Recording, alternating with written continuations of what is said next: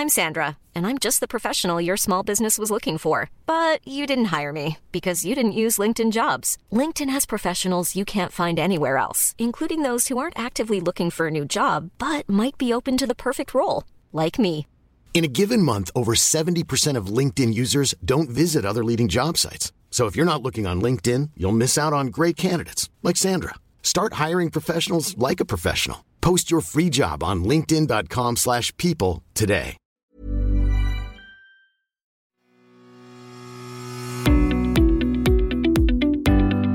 Hello and welcome to the Mick Clifford podcast with the Irish Examiner. Will you still need me? Will you still feed me when I'm 64? So sang the Beatles half a lifetime ago as Paul McCartney looked into the far distant future. Well, the future's arrived for Paul, who's still going strong into his 80s, but arrives for all of us, and a growing question in society is how best to live our best into old age. One critical feature of older living is housing. And my guest today has some really good ideas about that. Not radical by international standards, in fact, pretty normal in most developed societies. But unfortunately, it is radical for this country. Pat O'Mahony spent his working life in education, and now in retirement, he has written a thoroughly researched and enlightening book called Rethinking Housing Options for Senior Citizens Retirement Villages in Every Irish Community. This, folks, is really interesting territory for anybody who's heading for retirement or who has elderly parents or relatives, and for everybody who has the foresight to look into the future, even if they have still a fair bit of their race to run in their working lives. How best do we manage the late years in terms of quality of life and how can we make things better? Pat, you're very welcome to the podcast.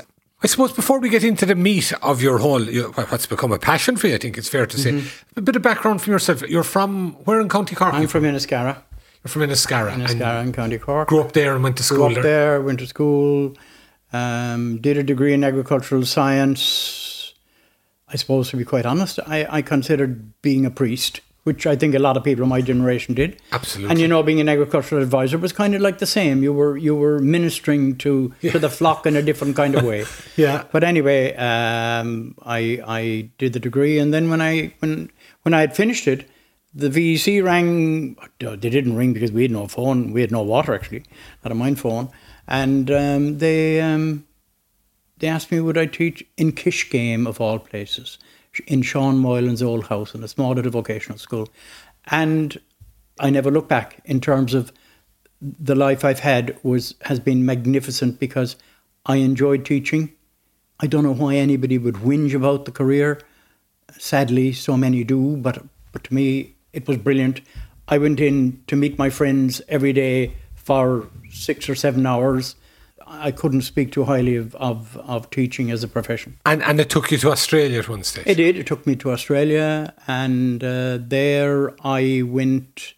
Uh, again, I got a, a job with the local Catholic diocese, and then I in, went in Melbourne or Sydney or in in Newcastle, in Oh, the Hunter excuse Valley, me, where the best wines Wales, come yeah. from, where the best wines in the world Yeah. come from, right? Uh, and um, got on very well there. Enjoyed my time immensely there. And then I went into further education. Well, I, I used to do a bit of work with the university as well. And um, Dr. Brian Smith took me under his wing and he liked me and he said, You must apply for this. And I applied for this. And I took over as kind of a director of further education for a large area in, in that part of New South Wales. And that went very well. And then we came back to Ireland and, you know, I what I wanted was a, a small little local job. You know, I, I had this vision of going down to the local pub at night and having a, a pleasant chat and so on. But life, Ireland had moved on quite frankly, and uh, so I. And you, you were involved in education when you came back I here. was, I was, I was, I For, for, was. no- for a number of years. yeah, yeah. And uh, getting on to the whole area of uh, retirement villages and that, Yeah. and you, you mentioned, I think, I don't know it's an epiphany, but you mentioned your daughter now is living out in Australia. When you were Yeah. out there and, and she, she had twins, and it Yeah. struck you about their uh, expected lifespan. Well, yes, but I suppose it was before. th- I I mean, I saw the retirement village in Australia 40 odd years ago, right? And I thought this is a great idea. No, I wasn't old enough, but I thought it was a good idea. And, um, and then I had another look at it. And then I thought, look, I could see as I was getting older and other people were getting older, and people were living in very, very difficult circumstances in many instances. And I thought, why don't we do something about it? You know? And so I sat down and wrote the book and uh, kind of self published it before COVID. And then, of course, I could do nothing because of COVID, you know? But I, I guess I think that there are huge, well, well, first of all, you know, our society is aging by the day.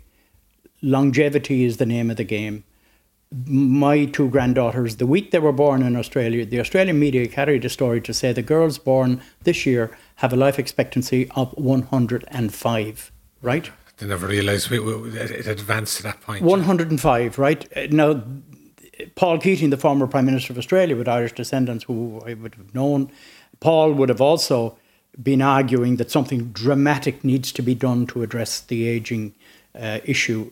And if we don't, we condemn those that age in the future to pretty difficult, lonely, isolated, um, low quality lives, right? So I suppose that's where where where my ideas came from, you know, and I saw the thing operating in Australia, I looked at it very carefully. I suppose when I talk about retirement villages, I, I'm not talking about nursing homes. Yes. People think I am. And when I've said it to members of my own family, they go, I don't want to live in a nursing home. And and I think they think that I'm saying they must live in a nursing home, you know? Yes. and there are a few people I might. but but but anyway, so they're not nursing homes. They really are communities. So tell us about the Australian model. Okay, the Australian model: thirteen percent of Australians and thirteen percent of New Zealanders, something like seventeen percent of people in the United States live in retirement villages. Now, these retirement villages are uh, the, churches and the Returned Servicemen's League and a lot of voluntary bodies develop them. But by and large, they are developed by large corporations, large um, property corporations like Stockland and Lendlease, right? And the average size of villages in Australia is about 110 homes, right? But they are places where people who are hale and hearty live independent lives in every respect but they are in the center of communities, local to where everything is happening. You know, they're near their friends, they're near their interests, um, and they're near public transport, they're near near hospitals, near nursing homes, near shopping centres, near pubs and restaurants, and so on, like that. So that as they age and they grow frail, they can go to everything they went to when they were less frail and more able. And when you talk about a village, I say about 110 homes, what kind of services, retail outlets, that kind of thing would you have in a well, village well, some, well? Some of the villages are so large that they have their own pub, restaurant, a work hub, that kind of thing, yeah. right? They would have a gym, they would have social space, they would have reading rooms, uh, you know, and and it, swimming pools, swimming pools, invariably uh, in in anything that's of any size that have a swimming. When you say size, Pat, sorry, mm. and uh, the, the size when you say size for those kind of services, and as well the abodes themselves, the houses would like be a small home for a single person or mm, married no, couple. No, no, look, there would be no. Off the top of my head, I would say 11, 1200 square feet Right, two bedroom, yeah, two yeah. bedroom, yeah, two bedroom. But there could be other sizes as well, right? And there are a variety of models, right? So it's not just one yes. one size fits all, right? And you might get uh, one in a resort area. You might get one near, say, even a um, horse racing kind of area. Do you follow what I'm saying? Yeah. A golf club. But a lot of them would be nearer to the centre of communities where they would have ready access to to all the things that people want to have access to. And you know, if you look at Ireland, for example, only 47% of people over 75 drive regularly. 47%. Right. Now, that's, that's a sobering thought, you know? It is, particularly when you're such a scattered population, eh, particularly in rural Ireland, it, it can be very life limiting then. Yeah. And I see these retirement villages as not something that you'd build in rural Ireland or in urban Ireland, but in every yeah. community. Like, for example, if you look at, you probably don't know it, but Cross is a village in West Clare, right? Right. Uh, it's a small village. Now, I would see the need for one there. It would be quite small. It would have a lot less facilities than one would have in Dublin 4, say, for example. but it would allow people as they get older to move from their homes four or five miles out in the countryside into this, be close still to their friends, to the local pub, to the local church, to the local whatever it is that they're, they're the football club. And it would also then allow young families to form in the homes that they left, you see? And the, one of the big things about, about the retirement village model that I propose is that it doesn't cost anything. And again, when I mentioned uh, my idea about retirement villages to people, uh, even my own family, they go, but we couldn't afford it. It's great idea, but couldn't afford it. The country is, is, is, is strapped for cash. Yeah, come to the cost and to deal with that. I mean, I was just, Right. just getting a, an overview of the thing again. All right. Like, for instance, you're, you're you're living in Newbridge, County Kildare. Let's Yeah. just take that big, Yeah. big provincial town, Yeah. effectively. Yeah. For argument's sake, say we were talking about one designed for Newbridge. Would you, for example, put it, for instance, a, a large site at the outskirts of town, a, a town like that, or just for argument's sake? If I say- say- could, yeah. I wouldn't go near the outside of town. Right. You- you- I'd you- go near the inside of town. Right, yeah, Now, yeah. by the way, as a matter of interest, there is an exemplar very close to us here. Right. Because Naas has McAuley Yes, Place. yes. McAuley Place is an old convent uh, that was done up to provide 53 single bed uh, homes. I won't call them apartments. I call Yeah. them homes, right? Now that's it's nearly 20 years ago, I think, when it was done. It was done because there was a woman, Marguerite Solon, who was the driving force. The nuns were interested. The minister, the first minister for elderly people in Ireland, or whatever the terminology was, was Áine Brady, one of the Kitt family from up the road in Clane. She was the minister, so she was able to connect the funds in as well, right? And they developed this. And it has been a success. Could we do better today? I think we possibly could because I think we know an awful lot more today. Now, McAuley Place is looking at extending that to 93 more homes.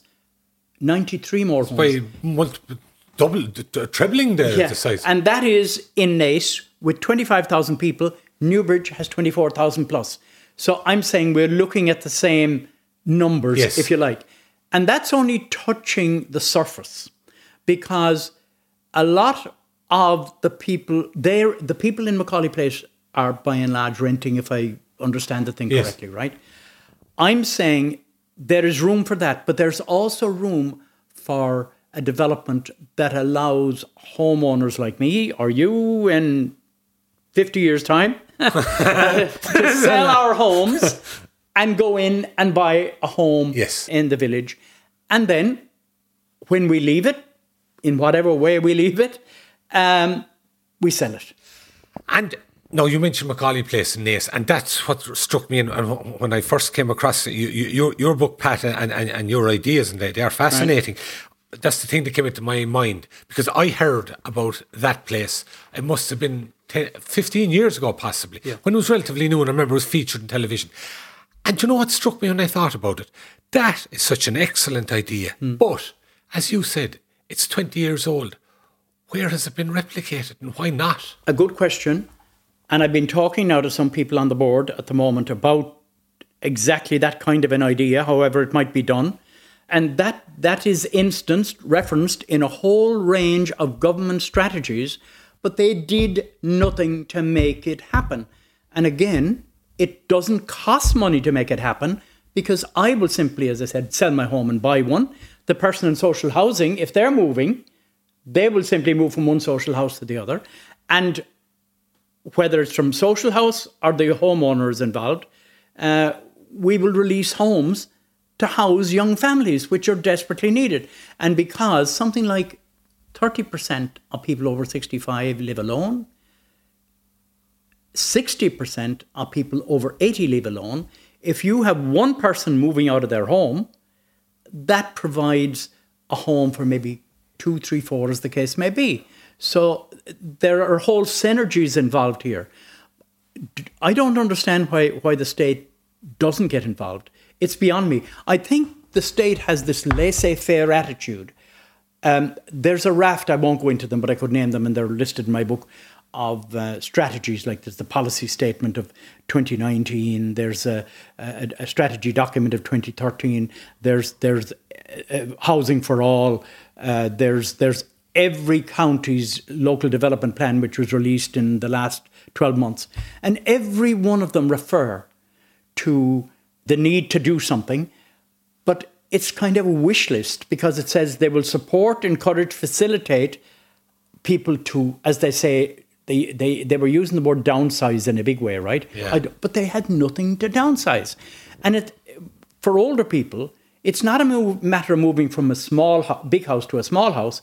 It's a matter of moving to a house that is appropriately located at the center of things, that is designed to accommodate my needs as I grow frail. Do, do, do you see? That is is is fitted for assistive technology, which has the capacity to extend our independent living immeasurably. Uh, you know, so it's, I, I don't think they grasp it. They're saying, uh, you know, it's, it's, it's, I'm totally puzzled by, I think if you don't do something to get things to happen, they won't happen no matter how much we wish for it's, them it, it, it, it's that, um, that thing, political will and somebody pushing it with a personal, agenda, a personal uh, wish to bring it forward. I think that in an instant like this, it would strike me that what you're talking about there is a, an individual politician who takes this by the scruff of the neck and decides they're going to make their mark with it. If you don't have that, as you said, the system can eat it up. But a few things that strike okay. me immediately about it, and you look at things like uh, health from that point of view, your your your access to healthcare, uh, security, quite obviously, and a huge thing would strike me is the whole area of socialisation. Now, we all like our own space. And if you've your own uh, place inside the community, you can have as much space as you want. But equally, you can have much access to people as you want, which is very different from people living particularly in rural Ireland. And as you say, particularly when you're limited by uh, scenarios such as no longer using a car or anything like that. But not just people in rural Ireland there are as many people who live lonely lives in yes. urban Ireland as in rural Ireland. And just as a matter of interest, I don't think it's appreciated because you see, those who lead our country and those who are in the permanent government, which really are the people that really are the people who make things happen in our society, um, they don't. They, it's too distant from them. Do you follow? They're remote from that experience, right? But um, uh, in in Australia at Monash University, a researcher by the name of Neves uh, did a bit of work around loneliness and the impact of loneliness. And she said she found that for many people living in nursing homes, right? And you'd think, no, they'd yeah, be okay. Congregated setting, but like, yeah. She says the, the finding was loneliness is worse than any health issues. They feel devalued, forgotten, rejected, and abandoned. And I'd say the people in the individual homes out there as well that are elderly and can't get around are in the same boat. Many of them cry themselves to sleep at night. Loneliness, she said, entails immense emotional suffering, increased risk of depression, and mental and physical decline. And all of these things can be measured through blood tests and other tests, right? So anything older people can do together is a benefit. And I'm saying that one of the first approaches to resolving this is to create these villages so people live where in, in you can call them congregated settings, whatever you wish to call them, but they're at the center of communities, close to family, friends, interests, and so on. To know what's really happening, subscribe to the Irish Examiner today at irishexaminer.com forward slash subscribe. Burrow's furniture is built for the way you live. From ensuring easy assembly and disassembly to honoring highly requested new colors for their award winning seating, they always have their customers in mind. Their modular seating is made out of durable materials to last and grow with you. And with Burrow, you always get fast, free shipping. Get up to 60% off during Burrow's Memorial Day sale at burrow.com slash ACAST. That's burrow.com slash ACAST. burrow.com slash ACAST. Has there been any research done in terms of the well-being of people living in retirement villages? Yes, there has. And my, look, I, to summarise it, I think the general view would be that Australians live better quality lives in retirement villages than their competitors in, in places like Ireland. That's my understanding, right? But but it's not just a matter of bricks and mortar. You must do something to ensure that the quality of life works. Do you follow? The bricks and mortar are necessary. The location is critical, but there are a whole host of other things that you, that you, that, that you need Such to do. Such as? Um, for example, they need to be designed appropriately, right? Uh, I suppose, like when it comes to what the state needs to do, in in Australia, the operation of uh, retirement villages governed by statute since the nineties, and that stat those statutes in every state were updated in the last ten years because there were shonky practices, right? Um, And when you say that, there, there are sharp practices, did you say, Pat? Yes, yes, yes. In terms of contracts and all that kind of stuff, you know, right? So there is a real need to protect the interests of all the actors in the village. But we know the design that works and we can literally pull it off the shelf internationally. We know the, the legislation and regulation that works. We can do exactly the same thing. And yet, in the documents that this, our state has published, they're constantly uh, but this is kind of almost uh, the way everything goes. They're looking for more research, and some of the Yeah. research that they suggest we have it. I have, I, I have, I have all the information. Like for example, we know that fifteen percent of people in Ireland, and indeed that's a figure right across the developed world. Fifteen percent of people in their sixties and beyond would seriously consider uh, retirement village models. Now, everything is subject to the quality of the, the product being right. I, I, I accept that. But, but, but we know, um, for example, we know what, and by the way, I, t- I mentioned before, I think to you that in UCC, they found that 63% of people living in rural Ireland over 65 would seriously consider retirement villages. 63%. That's a big, yeah, yeah. Like that's the uh, Department of Applied Social Studies. I haven't seen it published. I attended the webinar that they had to to announce the, the results.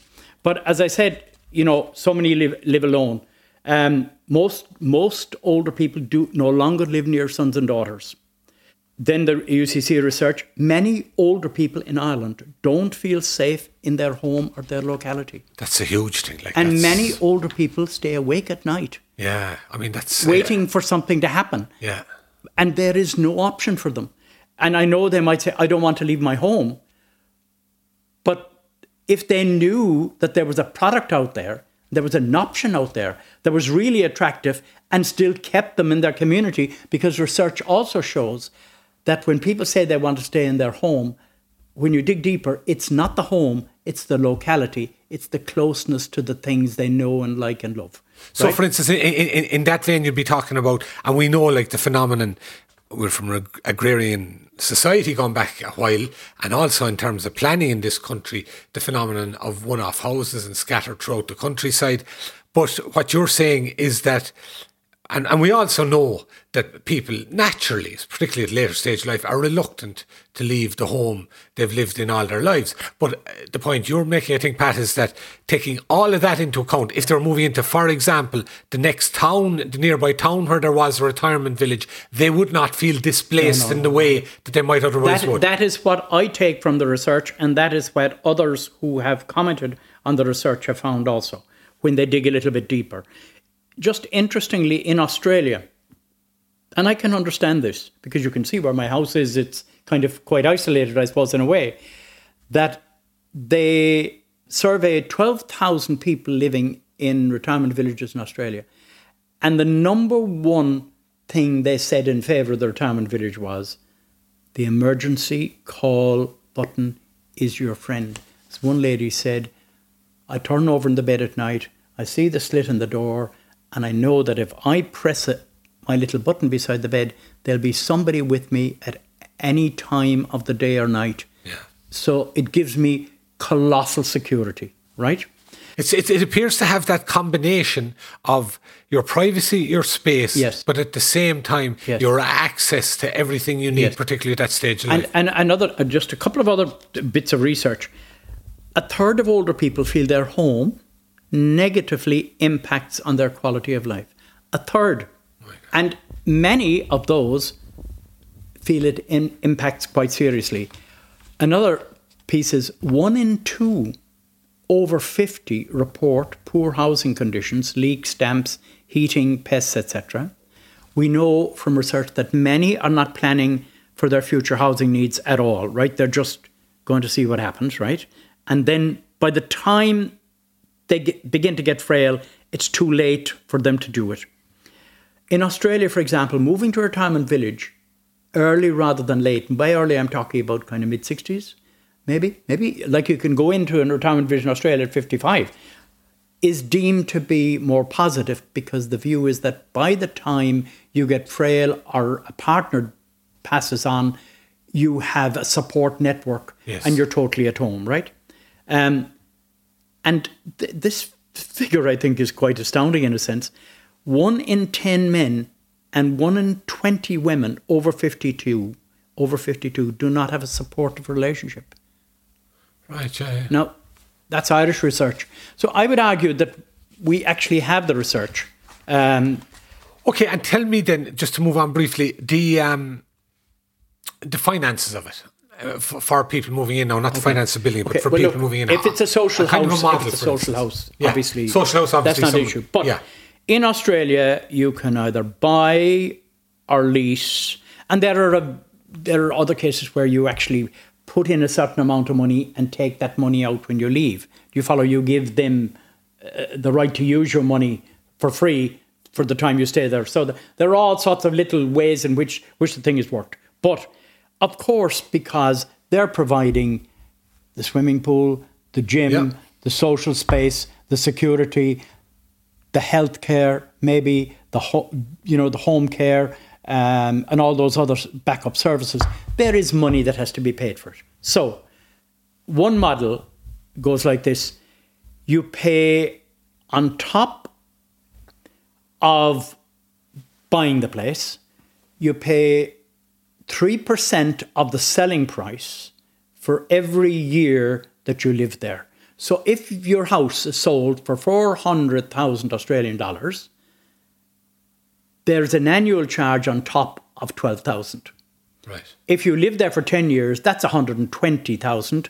And if your next of kin inherit, they're going to inherit 400,000 less 120. Now, you might say to me, isn't that an awful cost? And I say, what price do we put on a quality of life? And it's not just a quality of life of the of the older person. It's the quality of life of those who care for them, who worry day and night about them, but can do nothing about it. And I know loads of people are heading off to Kerry and Roscommon and Mayo at the weekends, despite having very busy work schedules and young families, to see if mom's all right. You know? Absolutely, yeah. Oh no, there's no question in the world. It seems it, it's it seems a no-brainer. Um, By the way, just on, you know, we know also in research that isolation impacts health and well being. And we know that loneliness can increase the propensity for coronary disease and strokes by nearly a third. By nearly a third. We also know that those who retire at 60 as compared with 65 have a higher incidence of Alzheimer's because their minds are active for longer. so, sorry, th- th- those who retire at sixty At 60 as compared with to those sixty-five have a who higher. retire at 65 have a higher incidence because their minds aren't working At the same for as long, for, as long, as right? yeah, yeah. And we well, the- know, well, the, the thing what I can say, Pat, is the way things are these days, and even thinking my own situation, Yeah. the, the, the state of pensions, be lucky to be retiring at all. But yeah, we- but I take your point. and by the way, with Alzheimer's also, we know that people who are involved in disputation within the family or with neighbours, they have a lower incidence of Alzheimer's. They've become preoccupied. I know, because with- they're occupied. I mean, you, you, you, you could have arguments over that scenario too. but um, in the broader sense, in terms of finance, Pat, in Aus- let's let's take us stick with Australia briefly. Yeah. Is it generally private developments that do this and then get their their their, their return on investment over Yes, very long term, yes. as opposed to the state? I suppose it's like your apartment block, you know, where you Yeah, have your management body, but they're the that kind. promoters, if Yes. you like, right? Yeah. And it's Lendlease and Stockland are the two big, big companies in Australia who do it, right? And definitely they would be interested in coming to Ireland to doing it. I know, for example, that Tetrarch Properties have employed somebody, an Irishman, who worked in the retirement sector in Australia for a number of years to try and develop it in Ireland.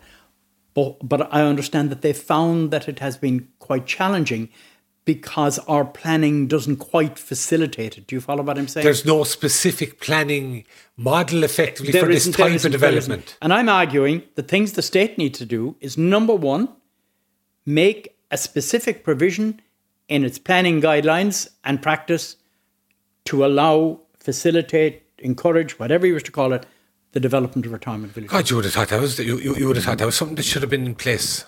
No, and and I'm told by different people. I, by the way, I sent a copy of my book to every TD, every senator, every, every TD, every councillor, yeah, every councillor, and the councillors I found actually really good. I thought they were more in touch in many ways with their their electorate, and many of them said to me because I spoke to many of them that they knew loads of older people, individuals and couples living on their own, who owned their own home, who had a few bob in the bank, weren't poor, and they said were living in very, very difficult circumstances because there was no option for them to do anything else. Yeah, and, and, and in the context of, and I, I lived in Australia for a while myself, and there's no doubt they, they have um, attitudes towards community and welfare that perhaps you wouldn't get in places like the US, for instance, or, or yeah. maybe the UK or places like that. They'd be more attuned to us in, in some ways in that respect. But that brings us back, if we're so big on community as we appear to think we are, or whatsoever, that we're not putting the emphasis and the work into ensuring that that element of community people at that stage of life, that this tailor made uh, system in whatever way you want to do it is not in place for them. I know. I, I just don't think the people who really matter, and that is, I think, the permanent government, appreciate where things are going. But they must all have elderly. Um, they must all. They all have parents. They all know. Do you know what I mean? They, I know. They, they, I, there's something. There's something wrong that is. I, I, think there's a feeling in Ireland. I remember a public servant in Australia saying to me when I was trying to get something done one time. He said, "Oh, he said, you know, we're about creeping incrementalism, Pat. Nothing radical here. Creeping, creeping incrementalism." He said. He was a, a, a principal officer in, in the Department of Education. And I think we have that. We tend to think also, you know, that things have to be done very slowly, but sometimes you have to make these these leaps forward, as it were. You know, I, yeah, I, yeah. I, I think, and and I, I think we, we just don't don't don't understand that, and as a consequence, we we don't seem to see. We we tend to think, I think, when it comes to housing, that things will be in the future as they all as they are now and as they always were. And that is not the way the world like we have social change which is dictating change in other areas. For example, when I was young, I was brought up in a multi generational household. There was old people, young people. There was always somebody in the house to mind somebody. That day is gone. Yeah. Now we accept that the childcare, the the creche, the whatever you call it, is essential in every community, and our planners ensure that there is provision for that. What we haven't seen is the other side of the coin that the older people that were looked after by these people who lived, who stayed at home and minded the house, have nobody and no connections and isolation. Absolutely, and the quote at the start of your book, I think it really is, is really relevant from uh, a UK all-party parliamentary body that looked into it. was by yeah. I don't know, she an MP Baroness Valerie Howarth, and she says we need as much attention paid to the last-time buyer as to the first-time buyer, and I think that is really something that needs to be rammed home. The other thing that strikes me, and this perhaps is more to do with provincial or rural Ireland rather than the cities, Pat, and that is the phenomenon we've seen, particularly in the last 10 to 20 years, of towns and villages being hollowed out and people are not living there anymore. I mean, apart from anything else, this type of thing would bring huge life back to that element of urban Ireland. Absolutely. And like you walk down the streets of Newbridge or I was walking down the streets of Cahersiveen the other day, uh, but any town, and you see nobody in house after house, business after business. There is potential there. I think the state has to get off its rear end and intervene and do something about that. Um, because we've despoiled our urban landscape, our, our town centre, village centre landscape, and it was totally avoidable. Now, there are issues there. With compulsory purchase, for example, I would advocate that there is a need for compulsory purchase.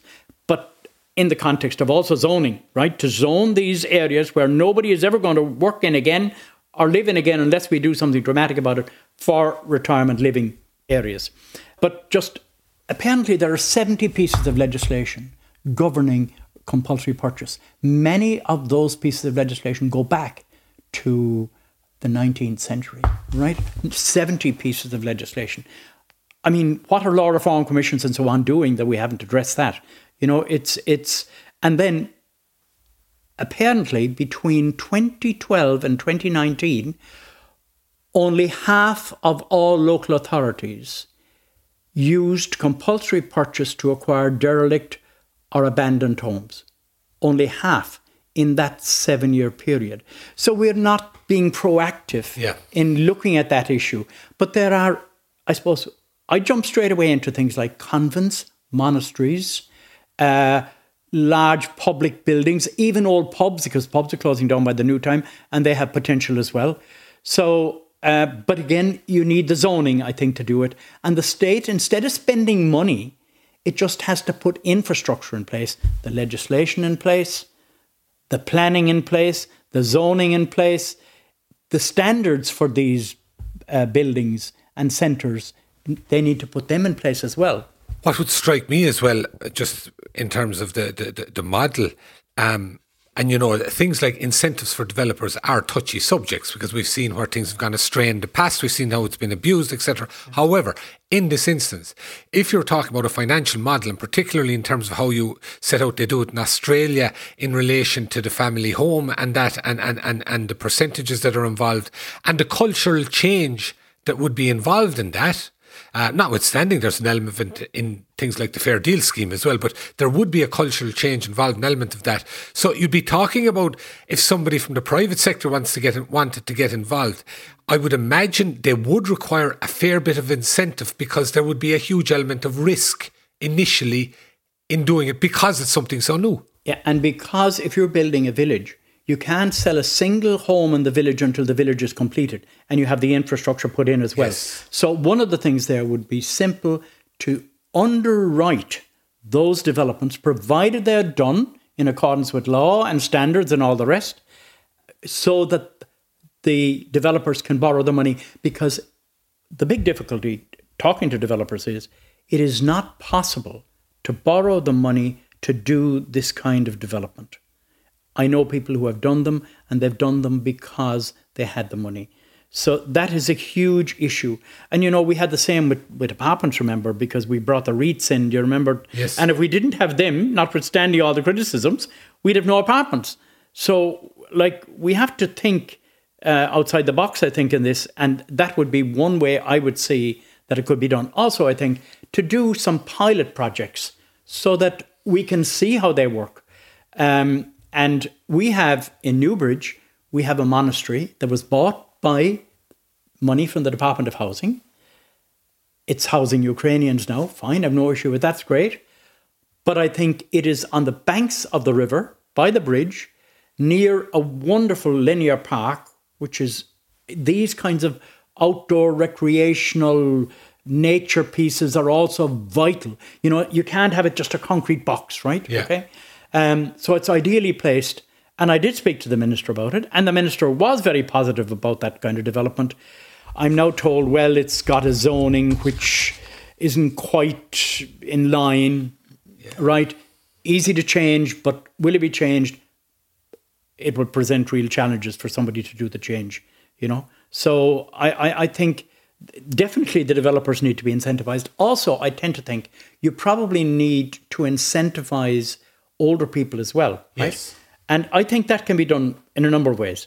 Um, for example, bridging finance is one thing. So that if I want to sell my house here, I shouldn't have to sell it before I buy and move in above. Do you follow? Yes. In in the retirement village. So there it should be and I'm told the banks run a mile from bridging finance. Now again, we have state banks, literally a number of them, and I see no reason why this cannot be facilitated very simply. Um, I think if I sell my home here and I get a surplus over and above what I need to buy the retirement village home, that money, that surplus should not in any way impact negatively on my pension entitlements. Do you follow? That's another an, another kind of thing. They might, in fact, for example, there are all sorts of grants and aids available to people who need to adapt their house because they're become frail or whatever the case may be. All those kinds of grants should be available to those who develop the retirement villages because what it is is proactivity in terms of ensuring that what is needed is there when it's needed. Yes. Am I making sense? You are absolutely. Pat. Another thing that strikes me about it, you just wonder. I mean, it, it's like so many aspects of government in this country. We're apparently good at reacting when there's an emergency. You, you see the likes of the pandemic, the likes of the war in Ukraine. We've actually, irrespective of what people think, I think we've reacted well in those kind of instances. But when you're talking about something here that benefits long term living, yet is not considered to be an immediate problem, and use that word in inverted commas, is it a question that the kind of initiative that's required, the permanent government and, and the political will, it doesn't seem to um, to click as fast at all? Yeah, we tend to kind of react to crises. And then if you said, well, if we don't do this, we'll have a crisis in five years' time, and people go, five years' time, I'll be retired in three, or I'll be gone out of the department. You know, there's that kind. I, I feel there isn't, I feel in maybe in public life today, and, and uh, I would kind of almost exonerate the, the politicians to a certain degree, quite honestly. Yeah. Uh, I don't think there is that generosity of spirit, you know, that there was probably at the foundation of the state where people put their shoulder to the wheel and, you know, did what needed to be done to build a new country. I don't know how we engender this again. You know, I grew up in the time when Kennedy said, you know, uh, ask not what your country can do for you, but what you can do for your country. Sadly, despite our education and our wealth and our opportunities, I don't see that.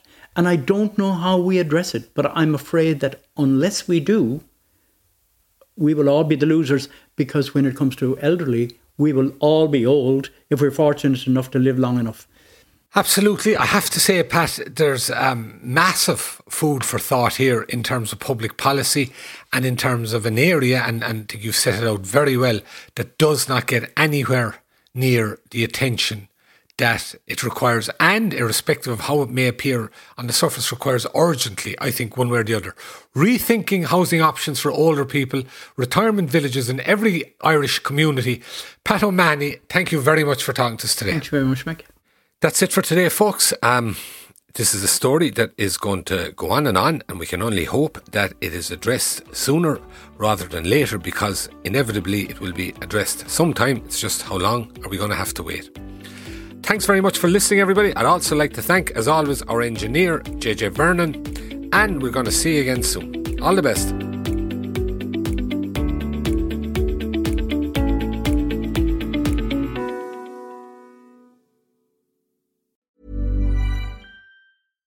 Even when we're on a budget, we still deserve nice things. Quince is a place to scoop up stunning high-end goods for 50 to 80% less than similar brands. They have buttery soft cashmere sweaters starting at $50, luxurious Italian leather bags, and so much more. Plus, Quince only works with factories that use safe, ethical, and responsible manufacturing. Get the high-end goods you'll love without the high price tag with Quince. Go to quince.com slash style for free shipping and 365-day returns.